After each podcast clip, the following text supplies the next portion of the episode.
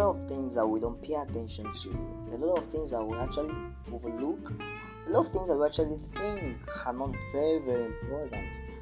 But they're actually important because as we brand ourselves, they help us in getting better, they help us in building a good reputation as as you as you actually move on in our career race, as we move on in our purpose race, they help us in building up ourselves. So those important things are things that can actually bring us down or can actually build us up. So daily on Well the Mind, I Kaladi Adibig, I'm gonna be um, discussing with us on those tiny little little things, thinking to so that it can actually help us in getting better. So I hope you tune in as we get better.